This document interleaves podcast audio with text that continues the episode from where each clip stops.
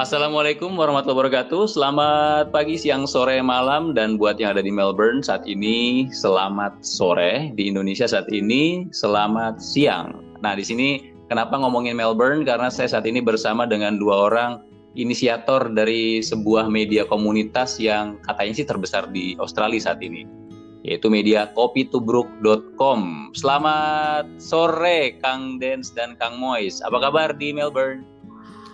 Baik, baik. Apa kabar, Halo, Mi? Apa kabar, Mi? Di sini berarti selamat eh, malam tapi masih agak si- agak sorean. Iya. Karena masih ada cahaya matahari. Iya, iya. Masih ada cahaya matahari tapi sudah mau gelap. Nah, ini eh, di sini Kang Den sama Kang Mois ini sebetulnya kawan lama waktu saya di Australia dulu tahun 2013 tepatnya. Itu diajakin untuk memulai sebuah media yang sepertinya memang sangat relevan buat kebutuhan warga Indonesia yang ada di Australia. Yaitu kita kenal medianya dan dinamakan kopitubruk.com. Ya. Kang Den sama Kang Mois dua-duanya ini orang Bandung sebetulnya. Cuma eh, kalau zaman sekarang hijrahnya agama yang ngomongnya. Hijrah zaman dulu itu eh, ke ke mana?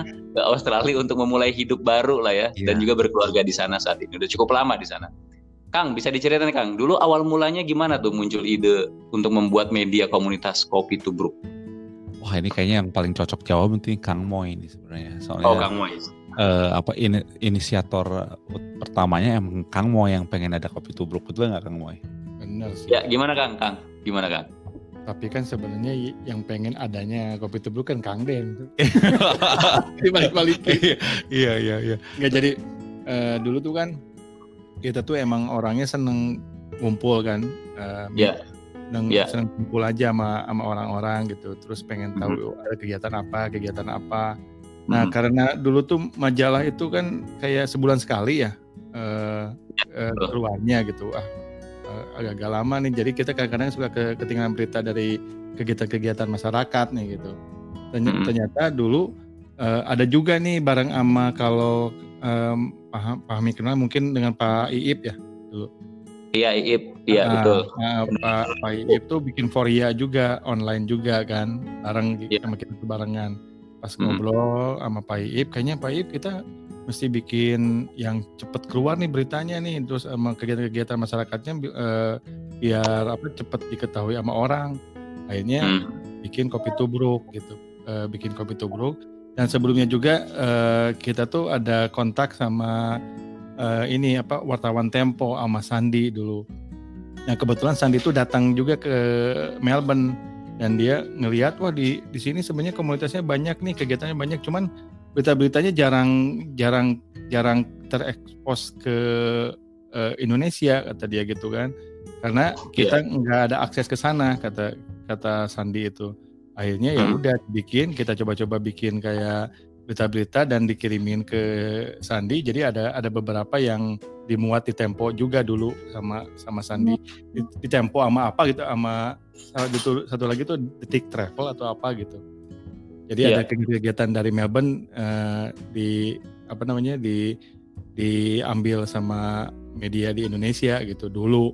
Tapi kan sekarang udah banyak ya sekarang udah ada apa kayak eh, masyarakat komunitas-komunitas di sini bikin kayak eh, blog juga udah bisa diambil sendiri sama media-media kan kalau sekarang kan. Cuman kalau zaman dulu tahun 2012 itu masih sedikit kan itu. Betul, Jadi, betul. di Media apa media-media Indonesia tuh belum bisa ngambil berita-berita di di sini. Ya awal mulanya itu sih. Awal awal mulanya. Jadi eh, ada dari temen aja, barengan aja ngobrol sama teman-teman. gitu. Nah, terus dalam prosesnya kan memang menjadi relevan karena ada banyak banget warga Indonesia kan di Australia itu. Nggak tahu Mm-mm. sekarang jumlah, jumlah resminya berapa, cuman konon kabar saat itu ya 40 ribuan, 50 ribuan tuh bener nggak ya? Ya, sekit- sekitar. Dulu sih kata pensus-pensusnya dibilang 25 ribu katanya dulu tuh. Waktu zaman saya Yes. tahun 2012 Oke. ikut apa ngewawancara orang-orang konjen. Dulu- dulu- dulu. Tapi kurang tahu juga tuh da- mungkin data dari yang lapor diri ya, Mi ya. Kan Iya, iya. kami juga Pemilu, pemilu gimana? Ya, pemilu Nah, sekitar waktu segitu ya. pemilu, Ah, ah, ah, ah, benar-benar Ya, sekitar segitu, segitu, ya. sekitar segituan dua- 20 ribu. pemilu terakhir berapa tuh kemarin tahun 2019?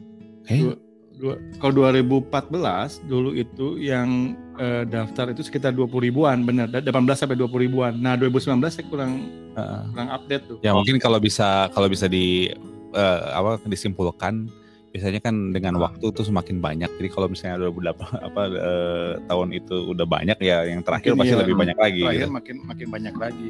Karena kan uh, selain yang tinggal di sini orang-orang di Indonesia sekarang datang ke sini untuk sekolah ya karena uh, sebagai salah satu uh, tujuan dan, dan destinasi dari orang-orang Indonesia sekarang kan di Australia. Yes, karena salah kan satu yang favorit lah gitu kan. Karena kan kalau secara ini juga kan lebih, lebih dekat daripada mesti ke UK yang ke, ke Amerika kan. Ya harganya sama mirip lagi. Uh, harganya ya, sama. Ya, ya betul betul. Mungkin nambah sekarang. Ya, -hmm. kalau tapi kalau saat ini banget mungkin turun nih karena nggak ada yang datang sekarang.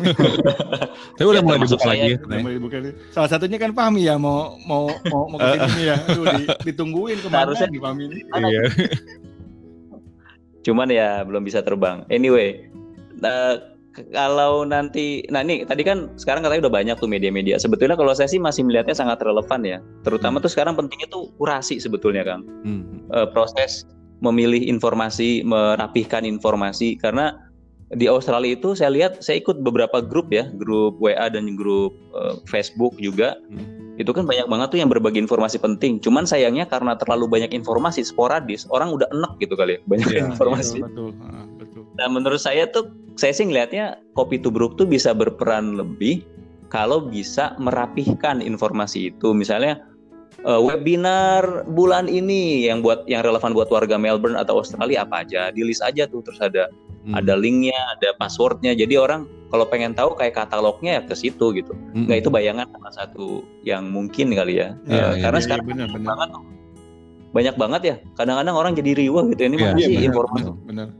Betul sih. Uh, tapi uh, kita sih mikirnya gini, uh, kan sekarang istilahnya tuh kalau media udah banyak kayak ada kan media-media hmm. yang media ada tuh kayak Buset gitu kan udah ada yeah. Ozi hmm. dan media-media uh, lainnya gitu. Dan yang yeah. aku lihat sih sekarang kopi yang kopi itu mau uh, berikan uh, hmm. yang berbeda dengan uh, dengan yang se semuanya karena kan kalau misalnya saya kita magazine lagi gitu kan uh, -hmm. kan udah ada gitu Terus kalau misalnya radio, siaran radio kan udah ada. Makanya kita sekarang tuh uh, selalu uh, mencoba untuk memberikan yang yang yang belum ada aja gitu. Jadi sekarang kan misalnya kita live streaming. Jadi yeah. kita uh, live streaming juga kan uh, nggak nggak kayak menulis atau menyimpulkan tapi kita menginterview source sourcesnya langsung gitu jadi misalnya kita yeah, ngobrol yeah. sama konsulat jenderalnya langsung kita ngobrol sama komunitas Indonesia yang langsung daripada kita uh, jadi kita berbeda jadi buset uh, Ozi kopi tubruk kita bisa bisa saling berkesinambungan gitu karena berbeda berbeda oh. platform gitu Kenapa namanya kopi tubruk? Saya dulu belum sempat nanya sih sebenarnya. Walaupun pernah gabung. Tapi belum nanya. Kenapa namanya kopi tubruk?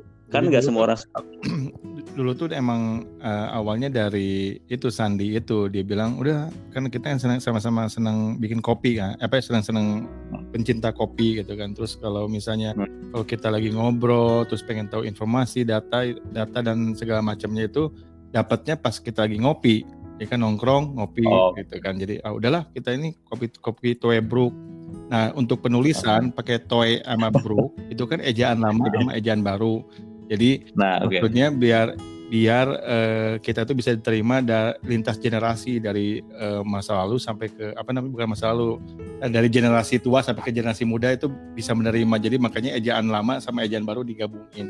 Mm. Itu sih intinya. Mm. Ya, jadi kan kecermin kan lagi lagi acara-acara uh, yang kita lakuin akhir-akhir uh, ini gitu. Uh, kita yeah. tembus uh, dengan PPA, ngobrol sama PPA, ya tetap aja guyup gitu sama sama mereka uh, mencari yeah. tahu tentang peristiwa-peristiwa apa pun gitu uh, di di dalam uh, apa acaranya. Tapi kita juga hmm. guyup dengan uh, Kici Melbourne uh, misalnya gitu sama komunitas uh, ibu cerdas misalnya kan ibu-ibu semua gitu. Tapi kita bisa yeah, iya. ngobrol yeah. dengan mereka juga gitu. Jadi itu salah satunya. Dan emang uh, kalau misalnya Fahmi lihat uh, di podcast kita aja misalnya selalu ada kopi. Uh -huh. Karena yeah, kita yeah, kita yeah. kopi ya. Dan pengennya sih kopi eh, kopinya ya kopi tubruk gitu loh. Ya COVID tubruk ya. Covid tubruk.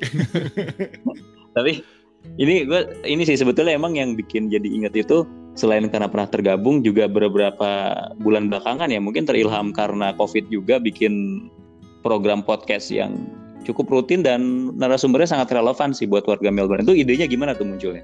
Ya idenya kita emang sebenarnya kopi tubruk itu zaman dulu itu emang uh, pengennya nggak nggak masuk ke kan kita kan uh, community lah kita kan community uh, platform gitu jadi pengennya tuh yeah uh, guyub sama community-nya gitu. Jadi bukan lebih hmm. lebih ke kayak news gitu kan. Kalau news itu kan lebih yeah, yeah. Uh, formal yeah. dan sebagainya. Kita pengennya ngobrol gitu kan. Makanya kan ngobrol di kafe, di kopi gitu, di kopi tubruk gitu. Jadi dari dulu tuh hmm. Ketika saya pindah kantor gitu dulu, uh, kantornya tuh uh, jadi sendiri kantor sendiri gitu. Kita pernah ngobrol sama hmm. Kang Irfan Bukhari ya, Pensosbud. Yeah, uh, yeah di konsulat jenderal pengen bikin radio hmm. online nih gitu kan hmm. uh, cuman ya udah oh, fasilitasnya udah ada kita udah siap gitu ya cuman kita masih nggak nggak jalanin nggak jalanin aja nah kebenaran pas oh. pandemik ini kita kan uh, nganggur tuh nggak nggak kerja kerja di rumah gitu kan Ya, uh, ya. ya udah reutilize aja terus udah gitu kan inspired dari Joe Rogan gitu kan lihat-lihat Joe Rogan ya, uh, ya, ya. podcast kita emang doyan banget ngobrol nih. Jadi emang suka banget ngobrol dan mencari tahu karena ketika kita ngobrol itu ilmu tambah banyak gitu ya. Apa inspirasi tambah banyak. Ya, jadi jadinya udahlah kita bikin podcast aja gitu. Podcastnya live. Uh, asalnya kan nggak live juga asalnya. Tapi akhirnya oh gitu. Akhirnya udah kita live aja. Kita kita pergunakan kan kebetulan uh, peralatan udah ada uh, kan hmm. fotografi kita nggak ada kan istri istri tuh uh, istilahnya tuh fotografer lah gitu kan. Nah, jadi utilize nah. aja equipment-equipment yang dia punya dulu gitu kayak kameranya dan sebagainya. Dan akhirnya jadi yeah, yeah, bekasnya yeah. gitu. Tapi itu alat-alatnya yang berarti alat-alat lama semua ya yang istilahnya udah berlaba-laba gitu terus. Yeah. Aduh kan ada alat-alat ini kenapa nggak dipakai gitu gitu betul, kali ya. Betul. Ya, jadi kita nggak nggak nggak nggak invest lah gitu emang udah ada. Dan kan dari zaman dulu, dari zaman uh, sebelum kita bikin kopi tubruk, kita tuh kan selalu ngeband kan. Dan itu okay, ngumpulin, ya. kita pernah ngumpulin masa sampai berapa ya kita ya. Eh, Jadi, ada acara di CBD ya. kerjasama dengan restoran-restoran Indonesia ya. Jadi ini alatnya hmm. gabungan juga Mi. Jadi ada beberapa dari alat kita pernah punya studio musik dulu sebelum kita bikin kopi tubruk oh, kita gitu. pernah punya studio musik jadi hmm. uh, kita dulu ngumpulin band-band di uh, di Melbourne band-band Indonesia di di Melbourne dan kita punya acara hmm. mingguan dulu di restoran nah kan oh, itu okay. banyak alat-alat yang gak kepake tuh dulu tuh kayak apa ya, ini namanya? Oh, mixer ya. Uh, mixer ada ini, taunya hmm. sekarang malah jadi kepake nih. iya, jadi kepake lagi, bagus kan? ada mic-nya, iya, gitu. Ya. Jadi jadi bisa bisa dipakai lagi dulunya udah disimpan di gudang, sekarang udah dikeluarin yeah. lagi. Uh. Jadi pandemi ini membawa berkah. Utilization of the tools. Sama awalnya emang lagi iya. bersih-bersih juga kan. Yeah, Karena yeah. kita uh, lagi bersih-bersih gudang rumahnya uh, Kang Den. Eh, tohnya uh, ini ada ini, ada ini. Ya istri udah bilang kan, eh ini, ini you have to get rid of it. Katanya ini udah gini-gini. Nanti someday we gonna use it. Tohnya iya sekarang kita kita pakai jadi podcast. Podcastnya malah terus kan rutin kita. Betul, betul, betul. Terus berarti studionya itu di Kang Denny ada, Kang Dens ada sama Kang Mois ada gitu studio, atau gimana? Apa? Studio nggak ya buat podcastnya uh, itu kan alat dari rumah masing-masing kan? Uh, dulu dulu gitu. Nah sekarang kan uh, dulu kan saya nggak bisa ke rumah Kang Den kan. Sebenarnya base campnya di, di, di rumah Kang Den kayak peralatan oh. yang lebih komplit di rumah Kang Den.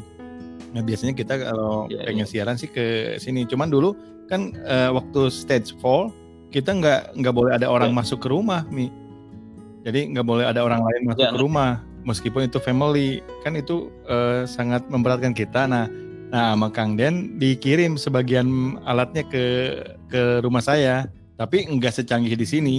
Jadi eh, kadang-kadang kalau masih di rumah saya kadang-kadang suka ngelek gitu kan. Nah, itu itu Kalau nggak ini ya, istrinya selalu protes. Itu kenapa katanya? Kalau Kang Dens itu uh, Cahaya. cahayanya bagus jadi kelihatan putih kalau yang Kang Moy selalu gelap oh yang itu bos yang canggih gitu kan. uh, oke oke oke Jadi sekarang udah satu studio bareng Iya, ya? iya. Sekarang satu studio. Ya kayak Ini- sekarang juga kita kan ngobrolnya eh, Ini khusus nih Mi, saya hari Jumat memang datang Oh, ke sini buat eh, ini buat ngobrol sama Fahmi di studionya Kang Den. Kirain sholat Jumat. Udah udah tadi, udah siang kan sholat Jumat masih belum boleh di sini lagi. Oh iya, masih belum ya, boleh di ya. sini emang Terus gimana tanggapan? strict banget eh, Victoria eh, emang kan ya kok kayak kayak kemarin aja eh, emang surprise apa surprise juga saya kan eh, call center gitu kan saya kan kerja di bidang call center gitu saya kaget juga ternyata ketika saya baca eh, call center agent itu harus pakai mask kalau ketika taking calls juga gitu Oh gitu. Iya, makanya aku langsung kasih tahu kan sama operation ini semua harus pakai mask semua sekarang. Karena saya juga baru lihat. Jadi emang ya di sini strict kalau sedangkan di New South Wales sama di South Australia itu optional. Emang Hmm. emang eh, kita mungkin karena eh, ya gara-gara paling tinggi kan. ya resiko kemarin naiknya terlalu tinggi eh, jadinya pemerintahnya lebih strict gitu. Ya emang strict jadinya kita kalau di sini. Ya kalau gue kan suka merhatiin ininya tuh Kang, eh, merhatiin grafik Mm-mm. di Indonesia kan masih naik naik ya, terus naik sempat kemarin kan diberlakukan PSBB lagi dan akhirnya sedikit Mm. turun. Tadi udah tembus 4 ribuan per hari kasus Uh, baru. 4.000 ya. Sempat kemarin turun sampai 2 ribuan kasus per hari, terus sekarang sempat naik lagi 3 ribu. Tapi intinya sih eh, memang tidak seketat bayangan gue sih nggak seketat di Melbourne Iya. ya. Kalau di Melbourne itu kan grafiknya sempat naik terus turun banget Mm. ya. Hmm. Setelah turun terus naik lagi dan sekarang turun lagi dan itu kalau kita perhatiin dari kebijakannya juga memang ketat banget dan warganya sepertinya tunduk. Itu sebenarnya apa sih kalau menurut Kang Den sama Kang Mois yang membedakan? Kan sama aja sebetulnya. Artinya eh, apa karakter orangnya, apa pemerintahnya kurang beda aja pendekatannya atau gimana? Kalau kalau katanya aku gini loh, jadi enak sebenarnya jadi pemerintah di Australia gitu. Soalnya kan eh, Hmm. Ketika mereka nge-broadcast eh, suatu eh, policy gitu ya, itu semua langsung dapat Hmm. gitu loh. Eh, mayoritas langsung dapat lah semua. Eh, update di Facebook, Oh. update di mana, eh, HP ada semua gitu.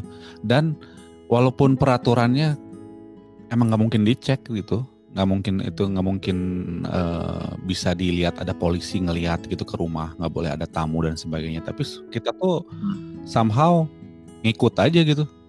Jadi eh, sampai eh, sobat ada yang datang ya ke rumah dia langsung ngerti dia nggak boleh masuk ke dalam gitu. Dia juga dari jauh gitu. Padahal kan nggak ada yang ngecek. Jadi kalau mau kalau Iya, mau ya coba coba dulu lah masalah nggak apa-apa. Tapi kita nggak bisa gitu. Sam- eh, terus kayak misalnya pakai mask di kantor juga kayak kayak kemarin saya terakhir di kantor. eh ya mereka otomatis aja ngikutin nggak tahu mungkin di karakter kali ya apa ya jadi Kalau ini mungkin dari, aduh, mesti saya itu sorry ya. ya Itu kayaknya tingkat pendidikan kan, Hah? Kang, Kang Den. Kayaknya kan orang, mak- maksudnya bukan tingkat pendidikan ya. Mereka tuh kayak eh, orang-orangnya itu eh, sebenarnya kalau mau apa namanya kritis, orang-orangnya kritis. Kalau misalnya mau ini ini gitu kan. Kalau misalnya enggak setuju A, dia bakal melakukan eh, A gitu kan. Cuman ini dikasih tahu A, ya mereka nurut kayak kayak kita parkir aja. iya Nggak boleh parkir di sini gitu kan. Mereka tuh nurut. iya iya betul nah itu dia sih benar Jadi orang-orangnya tuh emang eh, kalau peraturannya benar, iya ya udah. Jadi kayak misalnya itu apa kalau misalnya eh, saya lihat di berita di Indonesia tuh yang pakai helm terus ada razia langsung pada belok semua. Nah gitu kan. Emang itu kayak gitu di sini odd nggak ada itu kayak gitu. Jadi mungkin karena Iya, iya, karena itu pemerintahnya lebih mudah untuk eh, nyuruh gitu. Jadi sebenarnya ini emang berat restrictionnya karena emang kita Hmm. ketika dikasih tahu A somehow kita harus ngikut aja gitu. Mm, Ya jadi ada di otak tuh harus ngikut nggak boleh nggak gitu. mm, mm. Jadi kalau misalnya melakukan malah takut gak, nggak enak, nggak enak padahal nggak ada yang nggak ada yang ngecek juga gitu loh. Ya anaknya tuh sama sama Iya, iya. sama juga ya. Maksudnya, aduh kalau misalnya kita mau mau berkunjung, sebenarnya saya kalau misalnya ke rumah Kang Den kemarin, karena saya kayak adik kakak, terus mukanya kan banyak orang mirip ya. kalau saya masuk itu tetangga tuh nggak akan ngelapor. Iya. orang paling mikir ah ini ini ini satu rumah gitu kan cuman kan itu bisa impactnya kalau saya datang misalnya gitu kan amit-amit ya kena gitu kan nah nanti kan bakal nyobain ke orang lain kan itu kan bikin orang jadi susah juga Iya, gitu kan nah, Iya. nah, nah, eh, orang-orang di sini itu semuanya berpikiran yang sama kan, Dan gitu Mm, mm. Iya mirip semua semua yang teman-teman saya kalau ngobrol juga oh nggak bisa gini nggak bisa kayaknya gitu. emang Mi sebagai eh, situ sebagai diplomat mungkin harus di ini Mi harus dipelajari tentang, ini nih kenapa nih apa yang terjadi apa Iya, iya. eh, orang-orangnya tipikalnya bisa nurut gini kenapa Iya. gitu. ya Iya iya. Karena kebetulan kan gue juga dulu di Cina Hmm. kan ya sempat tiga tahun tugas di sana. Dan situasinya mirip sama kayak di Hmm. Melbourne. Mereka sempat naik terus pemerintahnya melakukan sebuah kebijakan dan rakyatnya ngikutin. Terus ya turun drastis banget. Dan sekarang yang terjadi adalah di Cina orang udah bisa jalan-jalan. Bahkan eh, be- ngeliat sih kayaknya masih udah pada lepas masker juga. Sampai ada yang temen tuh gue kontak ya dia pengusaha Cina. Dia bilang dia itu sampai berapa puluh hari gitu di rumah nggak ke mana-mana literally di rumah gitu ya. Nggak keluar rumah di rumah. Dan mobilnya rusak akinya soak gitu karena mobilnya nggak dipanasin. Sampai iya. maksudnya sampai sampai segitunya gitu. Tapi emang eh, kita juga agak sulit ya kalau di Indonesia sih gue lihat emang karakter orangnya beda banget Iya, ya. Eh, itu sih jadi mungkin kalau presiden PM-nya Australia suruh jadi Oh, presiden di Indonesia juga belum belum tentu bisa. belum gitu. tentu bisa juga Iya, belum tentu. belum tentu bisa. Ini kayaknya, kayaknya ya. kayak orang-orang kalau di bisa di apa namanya dianalogikan gitu ya orang Indonesia tuh kayak sepak bola aja Hmm. mereka kan bawa pelatih pelatih yang bagus pokoknya eh, minggu depan mesti jadi ngalahin Jerman gitu kan Iya, Pasti- gitu, pasti, pasti- kayak gitu Iya. kan kalau kalau kalau di sini tuh jadinya long term misalnya Iya. dia ngambil eh, pelatih eh, ini kayak Melbourne United dia ngambil pelatih dari luar gitu dulu kan Hmm. tapi dia eh, pengennya bukan sekarang nanti aja long Udah term. lima tahun, iya baru 10 kerasanya tahun. sekarang Iya, kan oh iya. ininya eh, Jadi, pola iya. makannya dan Ah. dan segala macamnya pas gitu Jadi kayak kayak masih magic gini. Oh, sekarang pemerintahannya Jokowi. Uh, there must be Hmm. something good from that gitu, from this person. Jadi masih orang gitu. Uh, jadi Iya, uh, iya. masih kalau main bola, oh sekarang ada star si ini nih katanya siapa yang uh, uh, main di luar negeri. Eh, Fikri. balik ke sini. Jadi masih masih bertumpu kepada orang bukan kepada sistem gitu kan. Jadi eh, ya jadinya masih butuh kayak ada bintang star magic happening and then sekarang jadi bagus gitu. Tapi nggak nggak nggak nggak bikin sistemnya kayaknya sih sistemnya aja kayaknya. Gitu kayaknya. Iya iya. iya. Tadi sempat disinggung tuh Kang Dens kan mukanya mirip-mirip eh Kang Mois mukanya mirip-mirip Kang Dens ya kalau lagi di rumah. Eh, yang, yang kakak adik gitu ya. Tapi sebenarnya hubungannya gimana sih? Karena kan banyak orang juga mungkin belum tahu tuh. Taunya cuma dua orang aktivis kopi tubruk tapi hubungannya belum tahu. Bisa dijelasin nggak? hubungan apa nih maksudnya Mei? Ya bukan ya adik kakak kita. Iya, terserah. Kita adik Maksudnya kakak. Se- seberapa dekatnya gitu Eh, tapi emang adik kakak gitu ya? adik kakak Iya adik adik kandung. kakak adik Bukan adik sepupuan kandung gitu ya? enggak adik, Enggak, adik emang- kandung emang asli. adik, adik kandung tapi kita tuh Oh, eh, kalau bisa ini di di share ya itu kita tuh deket-deketnya tuh pas saya lagi di Melbourne nih. waktu di Indonesia ya kita masih sering ngobrol masih coba cuman enggak sedekat dan seintens di sini ya, Ya, kayaknya, kayaknya kayaknya dulu kita punya kehidupan Oh. masing-masing deh kalau ke Indonesia saya punya teman sendiri Kang Den punya teman sendiri jadi oh gitu. jadi nggak nggak nggak terlalu eh, seintens gini gitu se, se sedekat gini gitu. Jarang juga kita melakukan sebuah proyek bareng loh di Indonesia tuh. Kang Den dulu, dulu, dulu Oh, waktu di Indonesia Kang Den bikin warnet aku bikin mebel. Eh, perusahaannya kan itu benar-benar jauh kan? Jauh nah nah, pas lagi di, Iya, di sini. iya, iya. entah kenapa ya kita jadi mungkin nggak ada teman lagi lah. Jadi nggak ada teman nggak ada teman lagi dan ada keluarga lagi ya malah malah kita di di Oh. Melbourne tuh jadi semakin erat eh, satu sama lain kayaknya ini terjadi juga kepada orang-orang yang pindah ke sini juga deh kayaknya karena kan di di sini ya mau bertumpuk siapa lagi ya Ke- ya kita mesti saling ini kalau kalau kalau di luar kan mesti saling deket ah. mau mau sama saudara mau sama teman gitu Mm. Betul gitu. Tahun berapa bareng nggak ke Jadi Australia awalnya saya dulu ke Australia tahun sebenarnya istri saya dulu ke Australia dari tahun 97. Iya. Terus udah gitu Ini mengejar istri. Ya masih pacaran dulu kan. Udah gitu eh, kita nikah, akhirnya kita decided balik berdua ke Melbourne tahun 2001 kita. Jadi saya dari tahun 2001 Oh. di di Melbourne ya.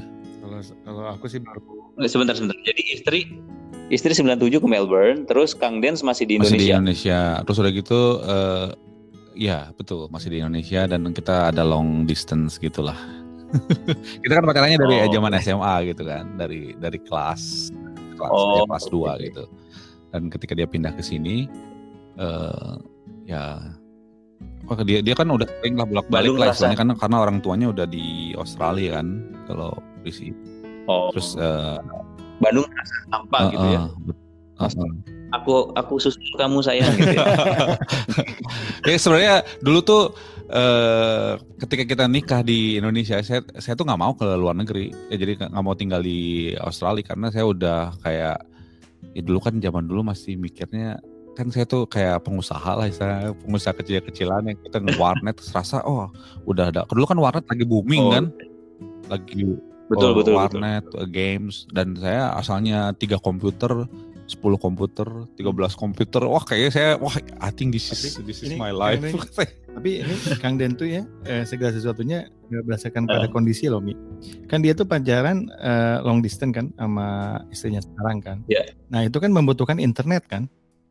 Membutuhkan internet kan untuk email-emailan, uh. buat chatting gitu. Nah, Kang Den tuh dulu yeah. untuk mengakali itu supaya gratis, dia bikin warnet, Mi. Ngerti gak, Mi? Iya oh, benar, gitu. asalnya emang gara-gara itu ya. jadi dia tuh emang, emang MIRC gitu, itu ya. Gimana caranya supaya biaya murah dan uh, bisa tetap kontak uh, terus kan dulu internet masih mahal nih tahun 97 98. Ya, ya. Kalau kita mau langganan ASL kalau mau ASL ya, MIRC. uh, akhirnya dia akhirnya dia bikin warnet dan uh, dulu tuh warnetnya dia itu yang paling pertama di daerah kalau pernah ke Cimahi lah di daerah Gunung Batu jadi itu tuh jadi jadi, oh, jadi dia itu ya, tempat mangkal lah itu ya, ya. Salah satu tempat mangkal di daerah di daerah Cimahi. Pasteur dan Cimahi. Saya, saya asli loh itu waktu bikin warnet aslinya saya nggak saya nggak tahu tentang uh, komputer tapi itu sebulan gitu ya belajar tentang komputer terus beli sendiri nyawa akhirnya bisa bisa bisa ke building sendiri tuh uh, warnet itu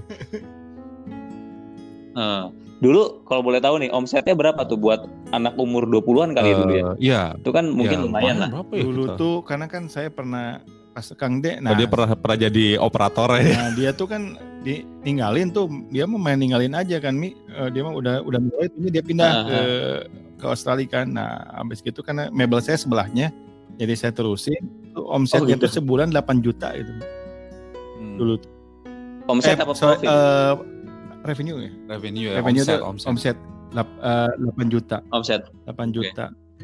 Bersih, bersih 5 juta lah ya? Enggak sih, bersih 4 lah setengahnya. Karena kan dulu kita pakai tower itu tuh yang bikin mahal tuh.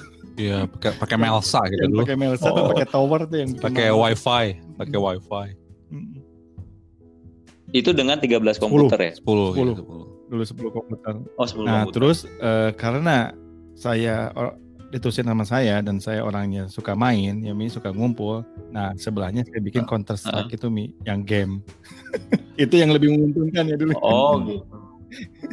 Malah yang game itu yang menguntungkan, oh, tapi gitu. sama saya ditutup karena saya di ini di, di demo sama masa Mi. Oh. banyak, demo, ya itu baru uh, banyak apa namanya? Banyak yang apa? Banyak yang bolos sekolah malah nongkrong di di sebelah warnet. Aduh. Akhirnya ditutup, akhirnya terus diterusin uh, internet Nah tahun 2008 saya pindah ke Australia, saya kasihin ke temen itu teman tapi pas kita, pas oh, kita gitu. pulang tahun 2000 kita, eh, saya pulang tahun 2011 udah tutup tahunnya. Iya. ya udah apalagi lah mm -hmm. ya udah orang udah udah ya udah udah zamannya udah habis itu. Mm -hmm. Furniture nggak dilanjut juga pas saya uh, pergi ke sini saya lepas ke temen dikasihin loh nggak dibeli nggak dijual jadi kasihin aja di, di disuruh diterusin gitu tapi Uh, terus ini tutup juga katanya sih uh, kan semakin ke sini makin banyak yang apa banyak banyak yang kayak ada IKEA ya, sekarang.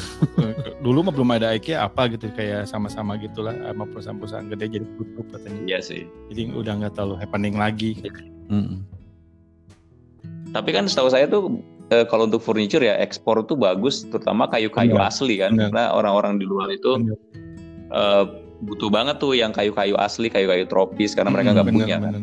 Cuman dulu itu nggak mau di jalan. Dulu tuh uh, saya tuh belum sampai ke ekspor, jadi itu tuh masih kayak ke ngebenerin kayak kantin, terus sekolah-sekolah yang ke SMA SMA, terus kuliahan, oh, masih yang iya, iya. Uh, bukan bukan ke customer langsung tapi bisnis to bisnis gitu, jadi ke kantoran. Oh, borongan uh, ya. Karena kan banyak uh, teman-teman yang udah pada kerja dulu nah banyak yang order lewat saya gitu hotel dulu gitu lebih lebih ke bisnis to bisnis belum ke customer langsung dulu Tapi oke okay sih. Okay. sekarang balik lagi.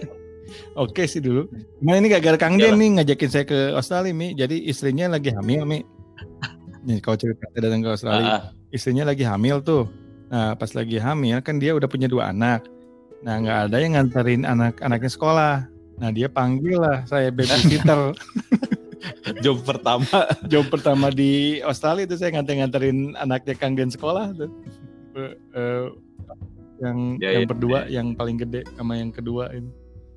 Nah, iya ya sekarang sih. Iya iya ya, betul. Iya iya iya menarik menarik awal mulanya ya. Jadi babysitter ternyata. Tugas uh, pertama ke pekerjaan Kang Mois adalah ya, babysitter. Ada babysitter. ya itu menjelas itu menjelaskan juga kenapa kalau Kang Mois itu eh, waktu Covid kemarin studionya terpisah visualnya kurang bagus gitu kan karena babysitter kan statusnya kan.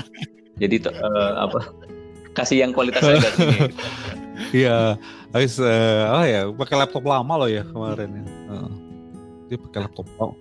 Terus ini uh, bisnis media itu kan bisnis yang penuh ketidakpastian ya karena perubahan begitu cepat nih. Bahkan dari 2012, 2013 sampai sekarang aja udah banyak banget yang berubah tuh di dunia media. Bahkan banyak media yang ya. tutup lah. Terutama yang cetak-cetak tuh banyak yang tutup ya.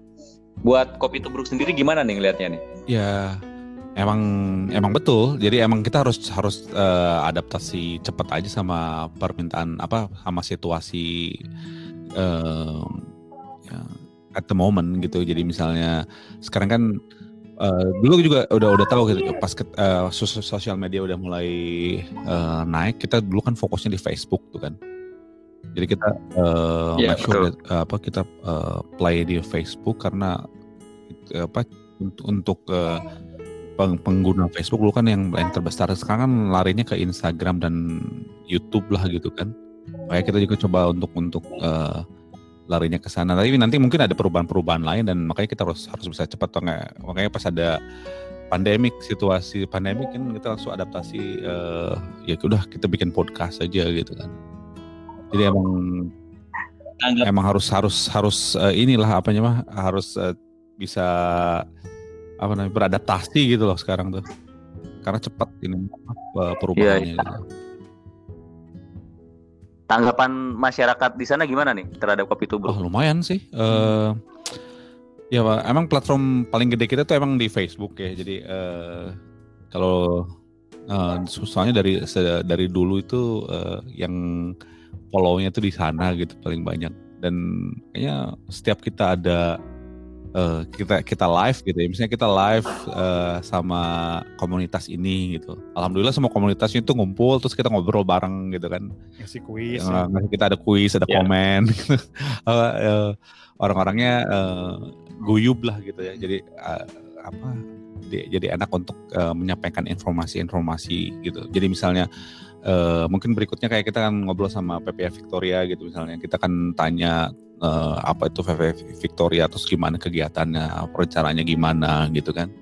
Uh, sekalian suka uh, kita kasih tahu juga feedback dari masyarakat tentang tentang mereka gitu kan. Kadang-kadang satu komunitas itu terlalu gimana tapi susah dikasih taunya gitu. Nah, kan kalau dengan adanya ngobrol itu ya lebih lebih gampang untuk uh, ya istilahnya tuh memberikan uh, bukan teguran ya informasi lah gitu lah bisa itu bisa salah satu buat nyambungin informasi juga antara kan di sini tuh pelajar sama komunitas nggak terlalu deket ya sebenarnya hmm. bukan nggak terlalu dekat maksudnya nggak tahu saling informasi gitu kan karena uh, salah satunya yeah, yeah. yang kita ambil dari saya di media ini ya dulu pas saya nggak ada acara Kabayan hmm. Get Married uh, acaranya Pasundan okay. kita lagi ngadain acara itu ada beberapa yang dari komunitas iya. nggak yeah. bisa itu bisa disediain sama sama sama pelajar sama PPIA. Jadi kalau ini buka buka rahasia nih yeah. ya. Jadi waktu Kabayan Get Married kan orang-orang uh, pada aneh kan, wah hebat nih uh, Pandan bisa bisa bikin acara di uh, apa tuh story story hall ya? yeah, story hall. Yang di mana jarang tuh komunitas bisa bikin acara di sana kan. Itu pasti mahal ya. Sebenarnya loh itu. Yeah. Itu free, gratis. Itu gratis karena kita kerjasama sama PPA, eh, itu, itu kerjasama sama PPA RMIT. Nah komunitas itu jarang deket sama pelajar, jadi pelajar sama komunitas itu bisa bisa ngegabung sebenarnya tuh, bisa apa bikin sesuatu bisa bikin besar gitu. oh. gitu. Jadi Dan si PP, uh, PPA sendiri dia itu kan kalau bikin acara buat acara dia sendiri kan kayak pelajar ya udah yang nonton yang datang pelajar doang gitu kan. Tapi kalau misalnya pelajar datang ya. terus ada dari komunitas datang juga kan itu semakin memperbesar dan uh, apa semakin guyup masyarakatnya kan gitu kan. Nah itu yang mesti ya yeah, yeah. mungkin salah satu nanti juga bagus sih kalau saya nanti ngobrol sama nah, kita lagi podcast ngobrol sama pelajar, undang juga dari komunitas ngobrol di sana bareng. Kalau selanjutnya mereka pada bikin acara ya hmm. ya itu bagus gitu. Kita eh, sebagai jembatannya aja gitu. Hmm, betul, saling kerjasama gitu saling ya. Kerjasama Karena masing-masing punya punya strength yang mungkin kalau pelajar kalau uh, organisasi pemuda pelajar gitu biasanya kampusnya memberikan apa fasilitas-fasilitas jadi kalau misalnya uh, apa komunitas pelajar itu uh, bergabung dengan komunitas uh, yang non pelajar gitu, itu bisa diutilize juga fasilitasnya gitu for free gitu kan. Uh, karena kan on behalf of uh, that association. Kalau kalau misalnya uh, komunitas masyarakat kan kan mereka pada kerja tuh si waktu mereka untuk hmm. melakukan hmm. sebuah kegiatan itu kan kecil, maksudnya uh, dikit lah waktunya karena kan mereka udah sibuk sama keluarga, sama kerja. Sedangkan pelajar, wah iya. tenaganya yeah. masih oke, okay, powernya masih banyak, aktivitasnya ya cuma belajar sama yang lain-lain lah, terus masih pada muda, jadi mereka bisa jadi uh, volunteer tenaga gitu kan, jadi semakin semakin inilah semakin meriah sebenarnya kalau misalnya mereka bisa bergabung dan bersinergi. Hmm, betul. Iya iya. Karena memang tujuan orang Indonesia yang ada di Australia itu datangnya beda-beda ya. Dan mahasiswa itu tenaganya banyak, semangatnya banyak, mungkin juga idenya banyak.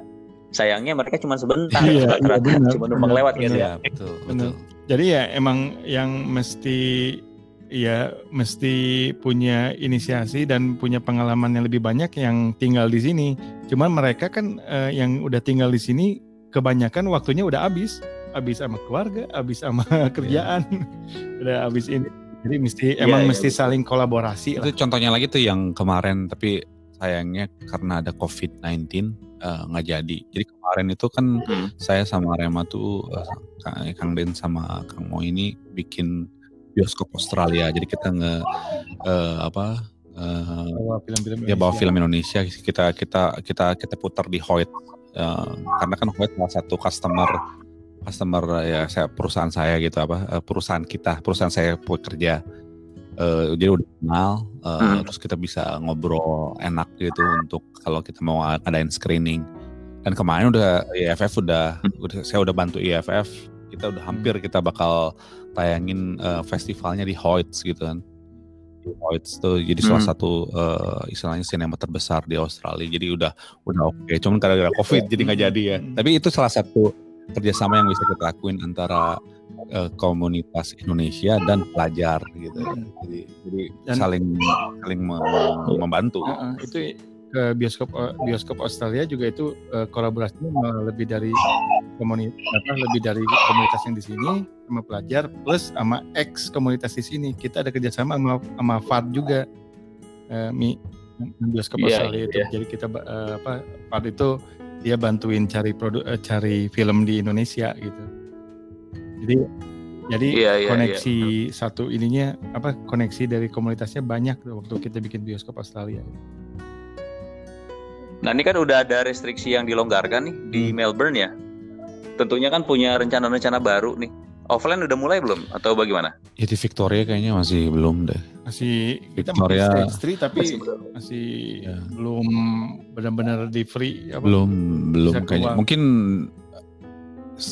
setelah tahun 2021 apa awal 2021 mungkin ya atau tapi, tengah kali ya. Tapi kata pemerintahnya sih mereka uh, pengennya optimis uh, bisa apa namanya bukan bukan kayak ada kembang api lagi New Year, cuman isanya bisa kumpul lah uh, bersama keluarga pas new Christmas. normal kata yeah. new normal yeah. pas Christmas gitu. Iya, yeah. mungkin 20 orang bisa kumpul lah ya se uh. se setidaknya gitu. Ya, cuman kalau untuk uh, back to normal acara-acara komunitas gitu. atau vaksin kayaknya. Ya, itu kayaknya masih masih masih jauh ya. Mm -mm. Masih jauh sekali. Kecuali kalau kayak di Queensland yeah, yeah. kemarin kayak mereka bikin acara final uh, footy itu. Mm. Itu uh, kalau bisa kayak di Queensland sih kayaknya bisa ya. Tapi tetap new normal ya. Kayak gimana tuh yang di Queensland kan di sini juga nggak yang di ngikutin Queensland tuh gimana tuh? eh, dia Newcastle-nya cuma 0 1 0 1 gitu kan. Jadi mereka sekarang udah kemarin finalnya Footy, ya Footy itu kayak sepak, eh, sokernya eh bukan soccer kayak main bolanya di Australia.